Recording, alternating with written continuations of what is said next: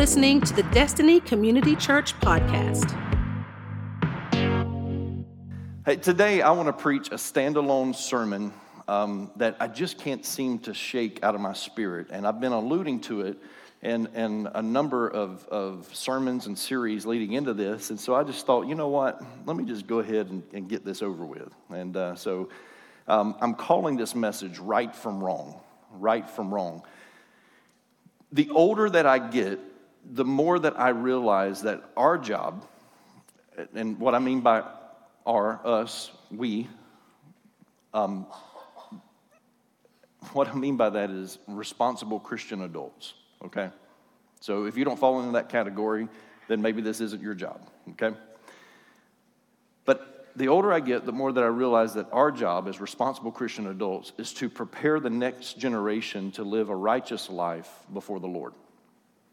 That's, that's our job. That's our goal. That's our mandate, if you will. And in order to, to do so, I know that I have to accept my responsibility as the shepherd of this flock to teach parents and to teach grandparents to teach their children and their grandchildren the difference between what is right and what is wrong. James 4 and 17 says, So whoever knows the right thing to do and fails to do it, for him it is sin.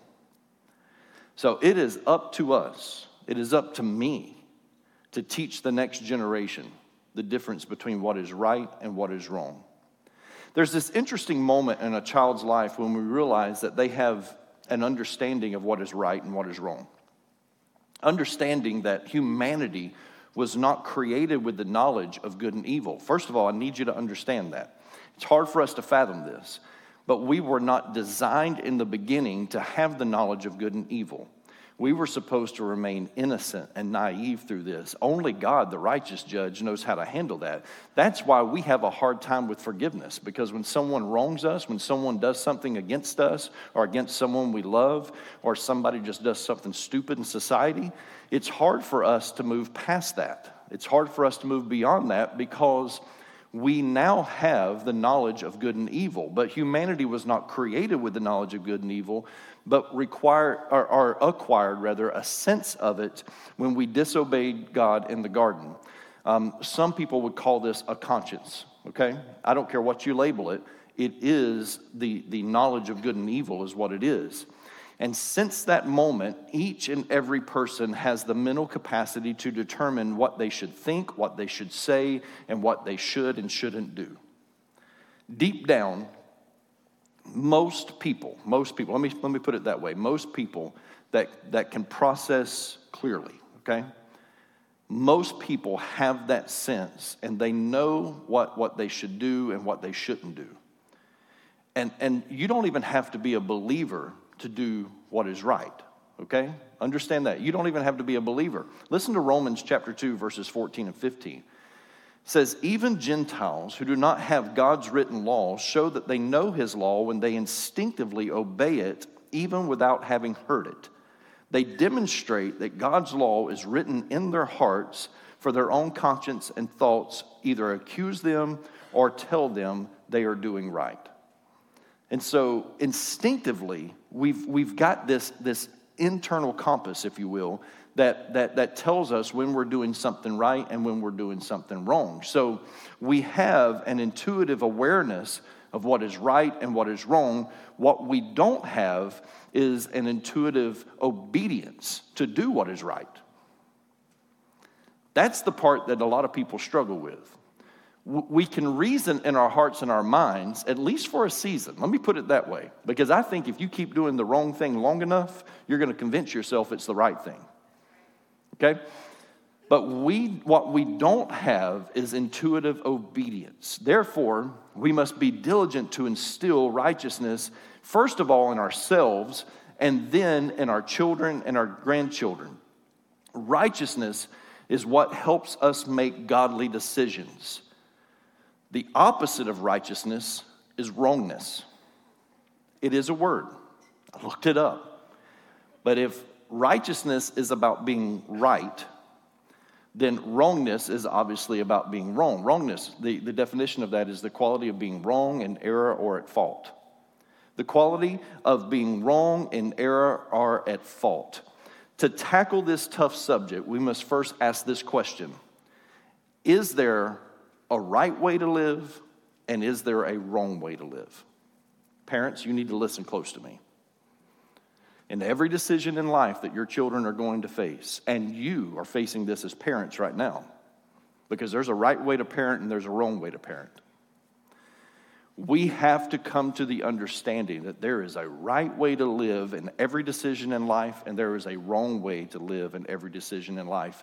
And what society is doing right now, they are wearing us down because we are becoming more and more tolerant of things that are not righteous.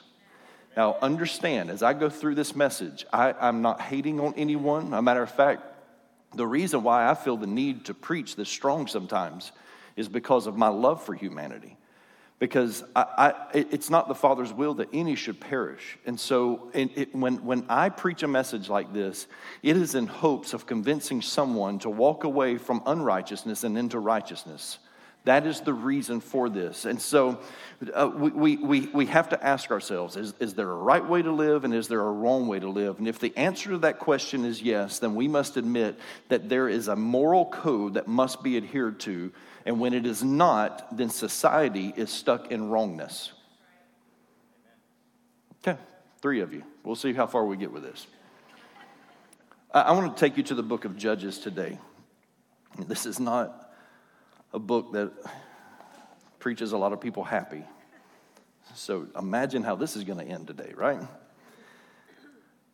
Sandwiched in the Old Testament between the inspiring books of Joshua and Ruth, Judges is not one of Israel's finest moments. There are a few glimpses of victory, there are a few successes, but overall, very few people ever go to the book of Judges for encouragement and inspiration in their Christian walk with God. What is interesting about the book of Judges is how it parallels our lives today and how it parallels society. It's almost scary. In Judges chapter 2 and verse 10, it speaks to a time after Joshua's death. Now remember, Joshua was the one that, that led Israel into the promised land, okay? So his generation, they believed. They believed. But Judges chapter 2 and verse 10 fast forwards past his death, and, and here's what it says. After that generation died, that's Joshua's generation. After that generation died, another generation grew up who did not acknowledge, who did not acknowledge the Lord or remember the mighty things he had done for Israel. There's so much packed in that one verse right now. This generation, the generation after Joshua, grew up and they did not acknowledge the Lord or remember the mighty things that he had done for Israel. Think about that. Think about how quickly they digressed. Two generations after they walked into the promised land that God had given them. Don't forget that. God gave them the promised land. And now they no longer acknowledge him and, and, and they don't even remember what God had done for them. Research tells me that we are one generation away from Christianity becoming extinct in America. This is a reason for concern. But I have news for you. If Christianity becomes extinct in America, it will not become extinct in the McKinley household because my children and their children and their children and their children are going to know of the saving grace of Jesus Christ. I'm making sure of that right now. Amen. Understand this, understand this. Life was designed to be governed by God. He's the creator. And, and as the creator, He designed our lives in such a way that it, it is to our benefit if we allow His governance over our lives. In other words, life has rules because the creator of life has rules. And you can either abide by and adhere to those rules and live a successful life in Him, or, or you can push back against that and pay the consequences of walking away from the governance of God. And when a society begins to detach itself from the guidance and governance of God, that's when problems begin to develop. Proverbs 14 and 12 tells us there is a path before each person that seems right, but it ends in death. Understand, all of us have that instinct within us that thinks we know what is best. We think we know what is best. We think we know what's best for our lives. We think we know what's best for our families. We think we know what's best for society. But if you're not careful, if you don't measure that up against the Word of God, then it's going to fall short of godly standards. And, and listen, something might seem good to you, but it's not godly. It, it might be, well, well th- that's not how you love everybody. Well, understand this God loves everyone, but He's not always happy with everyone. I love you. And if you don't adhere to, to the godly standards that I live my life by, to the convictions I live my life by, it doesn't mean that I don't love you. It just means I have concern for you. And the writer of Proverbs says there's a path before each person that seems right, but it ends in death. And time and time again, humanity has proven that we cannot leave it up to our own moral code because when you do, morality flies out the window. When you do, common sense cease to exist. And I thought about it, and I thought, man, Lord, just, just what kind of world are we living in right now? I mean, when you think about this, I, am I'm not, I'm really not going to get on my soapbox. I promise you, I'm going to be good because I want to stick to the word this morning and I want to teach this. But, but, but understand, common sense has gone out the window. There are other countries that are laughing at us right now because of the mess that we're making. We, we, we've got some work to do. And, and, and, the only way this works is to fall on our knees and humble ourselves and, and, and come back under the governance of God. So common sense will cease to exist. Isaiah 5 and 20 says, Woe to those who call evil good and good evil, who put darkness for light and light for darkness, who put bitter for sweet and sweet for bitter. Woe to those who call evil good and good evil. And I think we've reached that place, church. I think that's where we're at. Now, there was a time when children were taught the difference between right and wrong. Now, it's very intentional, but now they're teaching our children that wrong is right. And for you to say that it's wrong, it, it makes you a bigot. For you to say that it's wrong, it, it, it, it, it casts a, a shadow upon you now in our society. This has brought about confusion on, on what constitutes human life inside and outside the, the womb. It has brought about confusion in our sexuality and our God assigned gender. It's produced a society that is calling good evil and evil good. We better get into this. Judges chapter 17, verses 1 through 6. Judges chapter 17, verses 1 through 6.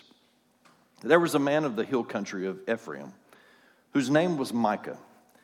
And he said to his mother, The 1,100 pieces of silver that were taken from you about which you uttered a curse and also spoke it in my ears, behold, the silver is with me, I took it. So understand, there is already events that took place before this that, that are not recorded in Scripture, but, but we, we understand just from this statement that something, somebody stole mama's money is what happened. And, and it, it's getting the best of him, and, and now he's, he's got to come clean. So he said to his mother, The 1,100 pieces of silver that were taken from you, about which you uttered a curse and also spoke at my ears, Behold, the silver is with me. I took it.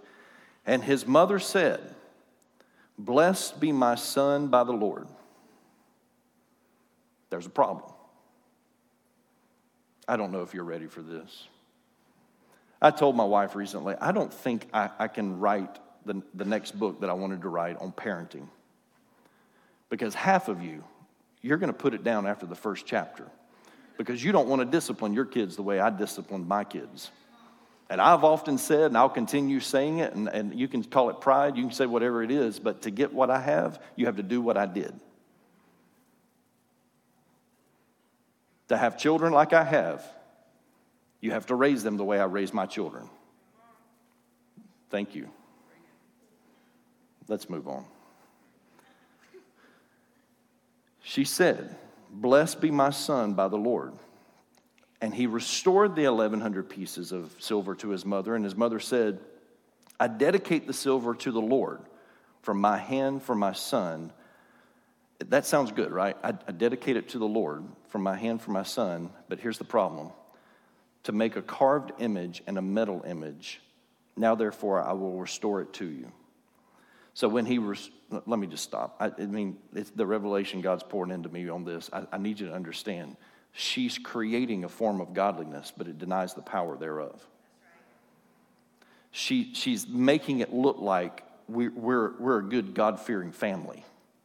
But what she's doing is she's creating false worship in her home. They're worshiping what they want to worship. Let's keep going. Verse 4 So when he restored the money to his mother, his mother took 200 pieces of silver and gave it to the silversmith, who made it into a carved image and a metal image, and it was in the house of Micah.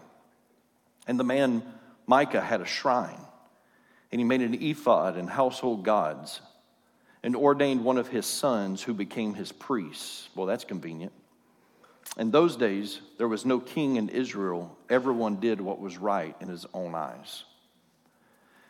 This is one of the many scenarios displayed in the book of Judges that shows us how a society decays.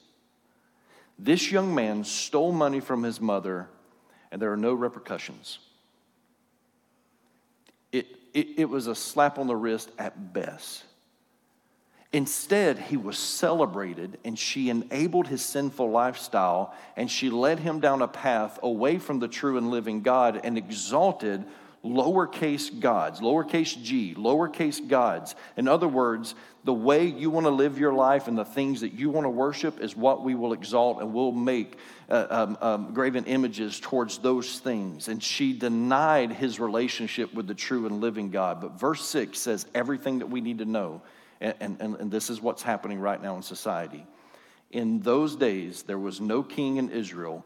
Everyone did what was right in his own eyes. This is what happens when there is no spiritual authority over a nation, over a home, or over an individual's life. I'm reminded of a story I've shared years ago, but, but, but bear with me as I, as I share this. The year was 1999. I was a youth pastor. I'd been a youth pastor for about a year and a half at this moment. Still relatively green, but I, I love the kids and, and, and I wanted to do what was best, and I had some very strong convictions at that time on, on music. Now, understand, your pastor loves a wide variety of music. Yes, I listen to worship. Yes, I listen to Christian music, but there's some great music out there that I listen to. This was a period in my life that I didn't listen to anything but contemporary Christian music. That was it. That's all I listened to. There was just this span, I call it the dark ages, where, where that's all that I listened to. That was it. And so, as a youth pastor, I wanted to make sure that, that I protected my students from the influence of, of society. And so, when we would go on youth trips, I would tell my students now, now think about this. This is, this is before iPhones, this is before iPods. So, what we had back then were Walkmans. And for some of you that are old enough in the room, you'll remember the original Walkmans that came out that took cassette tapes, and you could you could have it on your side right here with your wired headphones coming up. Then they came out with the CD version of the Walkmans. They were about this big. So it wasn't as, as easy to hide what you were listening to as it is today. I mean, now you've got wireless headphones, you've got small little headphones, or you don't, sometimes you don't even know that someone is listening to, to something because you can't tell that they have headphones in their ears. And, and so um, and all the music's now stored uh, on, on the phones. It, it, was just a different day and age. So I, I just had these rules as a youth pastor. When we went on trips, no secular music. What I mean by secular is if it's not Christian, you don't bring it. No secular music. It was in the paperwork before we went on the, the trips. When the parents signed the permission slips, it was listed there. I made sure before we left on trips, I made sure that I announced it. This is your last chance. If you have secular music, you better go put it in your car. You better leave it with mama. You, you give it to me right now, and I'll put it in my office, and I'll give it to you when we get back. But if you get on that church van with it and I find out, it's mine. It's mine and I don't want to listen to your music, so I'm going to break it when we get back. How many have ever been a, a part of a good CD breaking ceremony, man? Those, those are some good times in, in Christianity. Man, I, I used to preach as a, as a youth pastor, I used to preach, and man, I would have them come in and break it at the altar. Man, they were just breaking it. They'd go out the next week and buy it again. And, but man, those were some good times, good times. So I, I told them, if, if you get on that van and I find it, it's mine, I'm going to destroy it. Well, we went to an all night lock in in Jacksonville.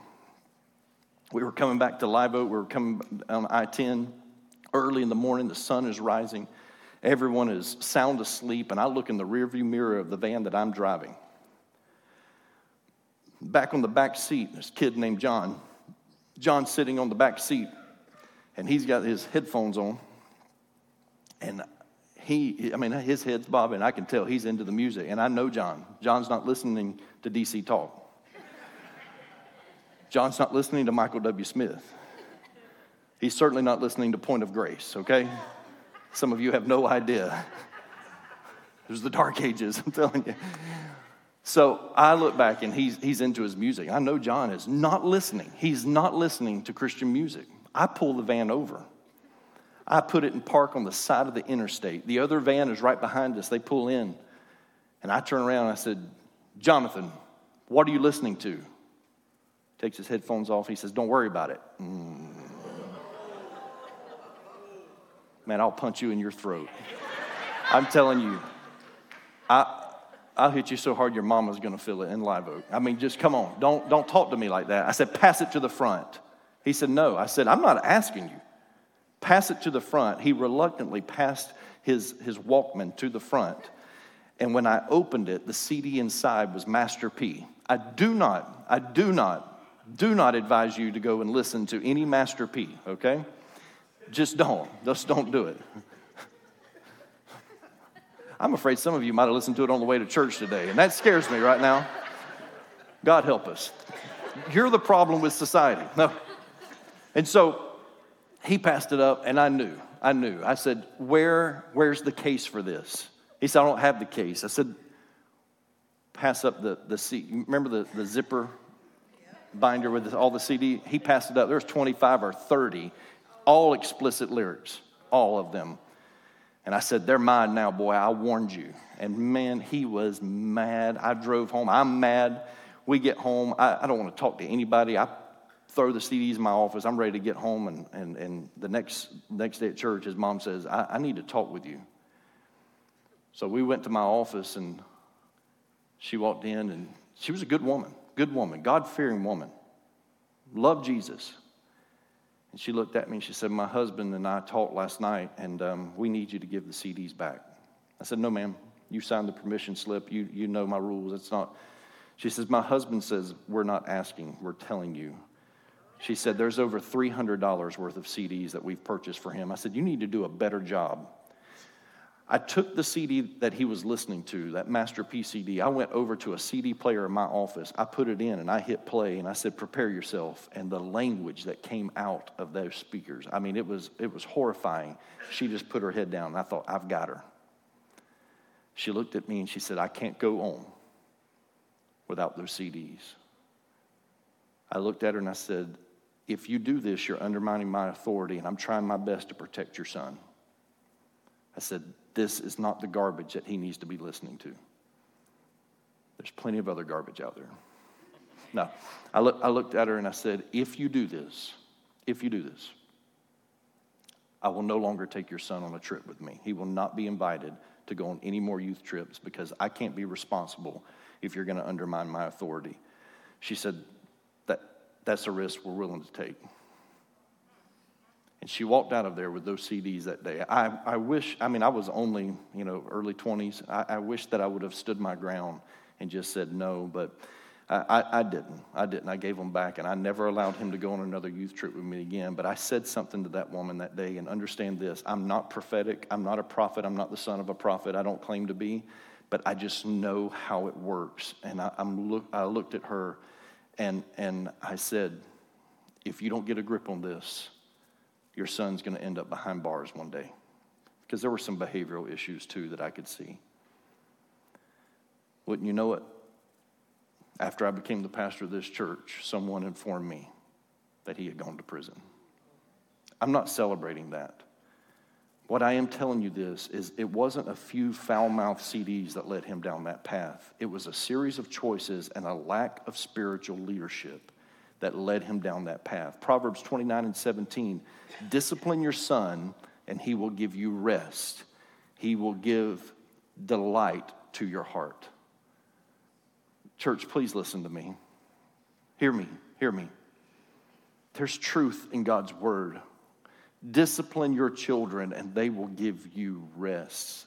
It was a joy to raise my children, but we did not refrain from discipline. Proverbs 29 and 15 The rod and reproof give wisdom, but a child left to himself brings shame to his mother. This is what's wrong with our society right now is that we're cowering down. I, listen, I'm not talking about abusing your children. That's not what it's about. But at some point, they've got to recognize the spiritual authority that God has put on your life as parents and grandparents. They've got to recognize that, that while they're living under your roof, that you fear God and that you're going to lead them in the paths of righteousness. They've got to understand that. The demise of a society happens when a previous generation fails to instill righteousness in the next generation. The late Charles Colson, who was a founder of Prison Fellowship, he insisted that no society has long endured without a common moral consensus. He denounced the myth of moral relativity, which produces chaos and confusion. It's like this it's likened to uh, imagine a football game where there's no set rules. Just anybody can do whatever they want to. It would be chaos on the field. Charles Colson wrote that today's myth of moral relativity hides the dividing line between good and evil, noble and base. It has thus created a crisis in the realm of truth. When a society abandons its transcendent values, each individual's moral vision becomes purely personal. That's scary, church. We cannot operate that way. And this social condition of, of, of, ancient Israel at the time of Judges can be easily overlaid upon our own modern culture and our own society right now. It's disguised as democracy. Hear me out. Hear me out. It's disguised as democracy, as freedom, as being individualistic. It's the right to pursue personal happiness, but it always comes back to the same thing. Everyone is doing what is right in their own eyes, and it never leads to, to ways of righteousness and of godliness. Never. And at the time that the book of Judges uh, was, was uh, that, that we're living out, that moment in history, Israel lived in this constant state of perplexity, fear, and extreme dysfunction. Hello? Have we not reached that place? We're perplexed, we're fearful, and we are extremely dysfunctional. And on occasions, God would raise up a man or a woman to lead Israel and to defend them. And they would lead Israel out of political and social chaos but it was only for a moment because, uh, and, and those are the judges for which the, the book is, is named after. But once that judge died, they, they would return right back to that confused and dysfunctional state. I read you this morning one of the, the, the minor, minor infractions. In chapter 11, a man sacrifices his own daughter. In chapter 19, there is a woman that is brutally raped by a bunch of men of the city. In chapter 20, a civil war breaks out. And the list of murder and revenge is so prevalent throughout this book that one man dies from a tent peg being driven through his temple. It was a time of, of, of brutality it, it, it was an awful, awful era to live in in Israel's history. It was a time that it just didn't make sense, and the reckless living is summed up again with the very last book of, of the book, of, or the very last verse of the book of Judges. When you turn over to Judges 21 and 25, where the writer reiterates, in those days there was no king in Israel, everyone did what was right in his own eyes. And all God wanted, here's the only thing God wanted, was for them to recognize him as leader, as him as ruler, him as king. And he wanted to be exalted to the throne of their hearts. And if he could have ruled and reigned from the throne of their hearts, Israel would have been on track. They would have found success a whole lot earlier. But, but, but they, they, they, they, they were, were living lawless. They were, they were, they were living uh, uh and doing everything that was right in their own eyes. And, and therefore, the, the, the country was in chaos. Everyone did what was right in their own eyes. It's the equivalent to you do you. You do you. Do what makes you feel good. It's not working, church. And I may not be able to fix this country, but I'm telling you, through the power of the Holy Spirit operating in your home, you can fix and you can save your home. You can save your children from this demise. You can save your grandchildren from this destruction. It's time that we return back to the governance of God. His word is a lamp unto my feet and a light unto my path. This is my constitution for living right here. You want to know where my freedom is found? It's not found, and listen, I'm patriotic. Trust me, I love the Constitution of the United States. More and more I do. I do. I promise you I do. But I am a Christian before I'm an American.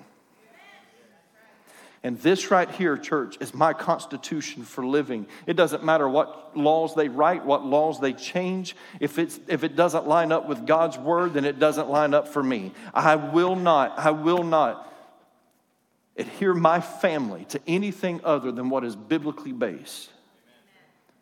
His word is a lamp unto my feet and a light unto my path. And we've got to get our eyes off of our personal freedoms, our personal desires, our personal lust, and our personal wants. That's what's wrong with America.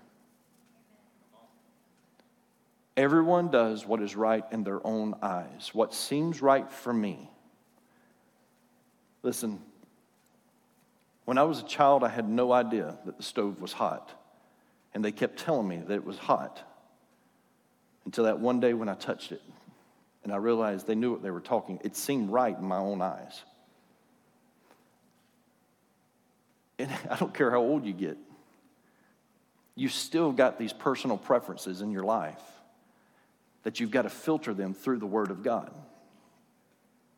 Matthew chapter 6, verses 22 through 23, Jesus says something that is very interesting. He says, The eye is the lamp of the body. So if your eye is healthy, your whole body will be full of light.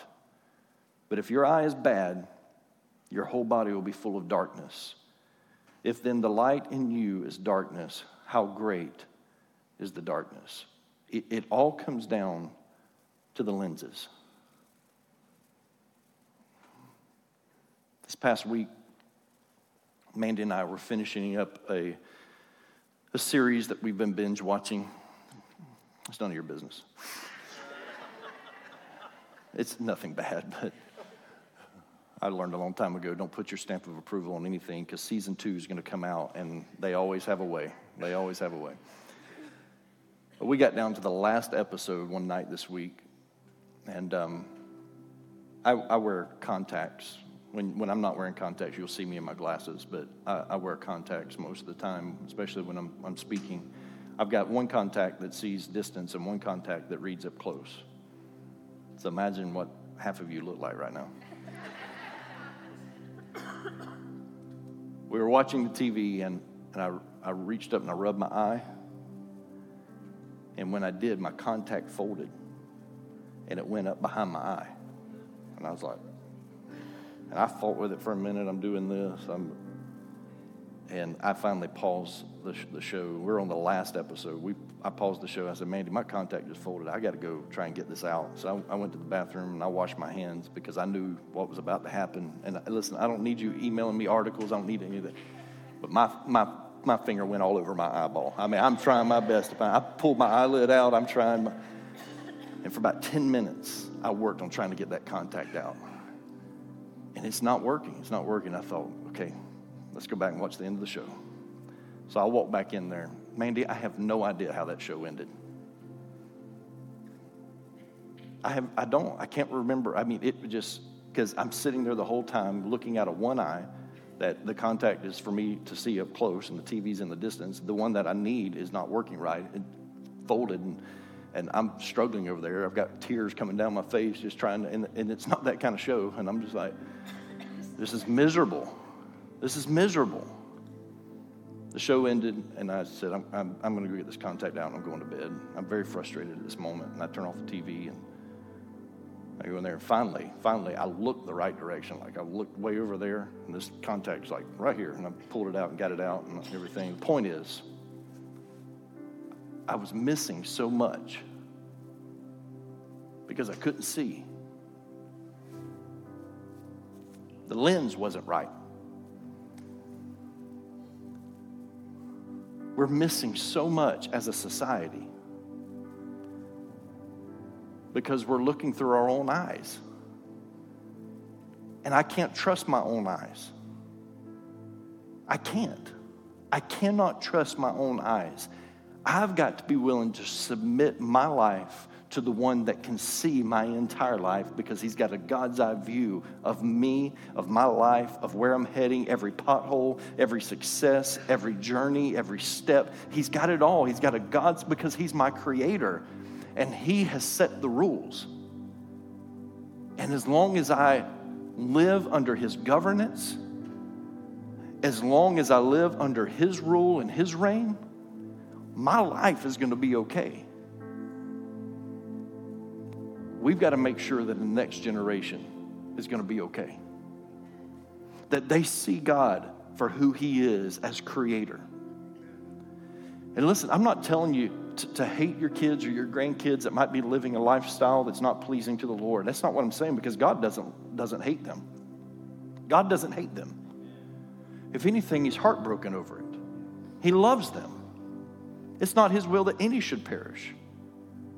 It's not my will, it's not your will. But, but listen, there is a fine line, church, a fine line between loving and putting our stamp of approval.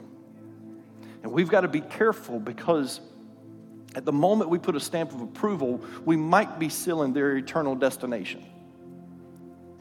And I don't want that on my hands. It's hard to take a stand when society is raging against us. How do we do this? The writer of Hebrews says in chapter 12 and verse 2, he says, looking to Jesus, the founder and perfecter of our faith. I've got to get my eyes off of my own personal wants, desires, sometimes even my own needs. And I've got to focus on Jesus. I've got to look to Jesus, founder and the perfecter of our faith. Thanks for listening to the Destiny Community Church podcast. To learn more about DCC, including our service times and location, visit us at destinycommunitychurch.org.